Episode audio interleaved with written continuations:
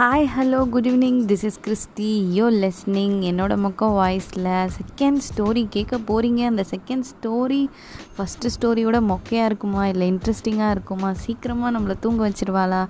இல்லை தூங்க விடாத அளவுக்கு பயங்கர மொக்க ஸ்டோரியாக இருக்குமான்லாம் நீங்கள் கேட்டுட்டு தான் சொல்லணும் சரியா?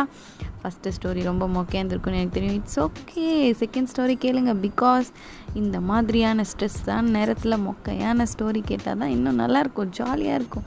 லைஃப் என்ஜாய் பண்ணணும்னு நினைக்கிறவங்க கேட்கலாம் இல்லை என்னடா இந்த குவாரண்டைனில் சே அப்படி இவ கதையெல்லாம் கேட்கணுமான்றவங்க தயவு செய்து ஆஃப் பண்ணிட்டு போங்க. நீங்கள் கேட்கணும்னு நினையோ ஆசைப்படவே இல்லை. இப்போ நம்ம கதைக்குள்ளே போகலாமா நாம் இன்றைக்கி பார்க்க போகிற கதை ஒரு ஆந்தையை பற்றின கதை. ஆந்தைக்கு வந்து ஒரு நாள் பயங்கரமான வயிற்று வலிங்களாம். ரொம்ப அழுந்துகிட்டே இருந்துச்சான் ஏன் அழுதுகிட்டே இருக்குன்னு சொல்லிட்டு ஆந்தையோட ஃப்ரெண்டு காக்கா கேட்டுச்சான் ஏன்டா அழுதுகிட்டே இருக்க? அப்படின்னு. எனக்கு பயங்கரமாக வயிறு வலி மூணு நாளாக எனக்கு சரியாகலை. அப்படின்னு.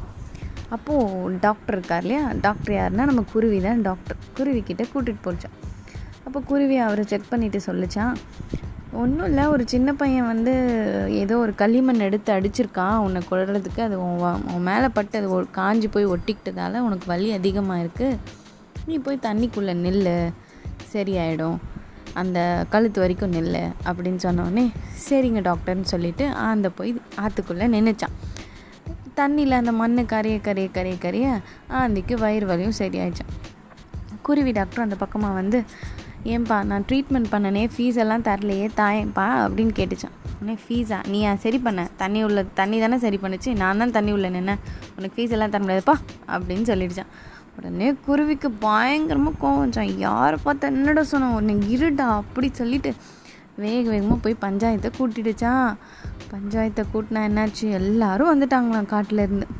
எல்லா பறவைகளும் வந்துடுச்சான் இப்போ பஞ்சாயத்து நடந்துட்டுருக்கு ஆந்து சொல்லிச்சான் அவன்லாம் எனக்கு ட்ரீட்மெண்ட் பார்க்கல காசெல்லாம் தர முடியாது அப்படின்னு சொல்லிட்டு அது அந்த இடத்த விட்டு பஞ்சாயத்தையும் மதிக்காமல் கிளம்பி போயிடுச்சான். சரி குருவி கிட்டே கேட்டுச்சான் அவனை கூப்பிட்டுட்டு வந்தது யார்? ஆந்தையை கூப்பிட்டுட்டு வந்தது யார்? அப்படின்னு பஞ்சாயத்தில் எல்லாம் கேட்டாங்களாம் அப்போ குருவி சொல்லிச்சான் இதோ இந்த காக்கா தான் கூப்பிட்டுட்டு வந்துச்சு. அப்போ காக்காவுக்கே பெனால்ட்டி கொடுத்துடலாம் அப்படின்னு. காக்கா சொல்லிச்சான் நானே ஒரு அன்னாட காய்ச்சி நானே அங்கங்கே சோறு போட்டு சாப்பிட்டுட்டு சுற்றிக்கிட்டு கிடக்குறேன். எனக்கு ஏது வேலை. நான் எப்படி அபராதம் கட்டுவேன் அப்படின்னு சொல்லிச்சான். எனக்கு வேலைலாம் ஒன்றும் கிடையாது அப்படின்னு. இப்போ பஞ்சாயத்தில் சொன்னாங்களா உனக்கு தான் வேலை இல்லைல்ல. நீ இனிமேல் ஒன்று பண்ணு. குருவி போடுற முட்டையெல்லாம் நீ இனிமேல் அடக்காத்து கொடு. சரியா? அதுதான் உனக்கு வேலை. அதுதான் உன்னோட பெனாலிட்டி அப்படின்னு. சே வேலை இல்லாமல் ஜாலியாக சுற்றிட்டு இருந்தோம். இந்த ஆந்தையால் நமக்கு வேலை வந்துடுச்சுன்னு சொல்லி காக்காவுக்கு பயங்கரமான கோவமா அந்த மேலே. நீ காக்காலாம் என்ன தெரியுமா பண்ணுச்சு? ஆந்தை அவங்க அதோட பிளேஸ்க்கு தே ஆந்தை வந்து எப்பவுமே இந்த காக்காங்க கூட தானே காக்கா கூட்டில் தானே இருக்கும். அதுங்க இருக்கிற இடத்துல தான் இருக்கும். காக்கா அது வந்த உடனே போட்டு கொத்து கொத்து நான் அடி அடின்னு அடித்து தரத்து விட்டுருச்சான் அதனால தான் ஆந்தை வந்து பகலில் வர்றது கிடையாது. உடனே கேட்காதீங்க. ஆந்தைக்கு பகலில் கண்ணு தெரியாது அதனால தான் வராதுன்னு. அப்படியெல்லாம் கிடையாது. அது பகலில் வந்தால் காக்கா கொத்திடும் தெரியுமா?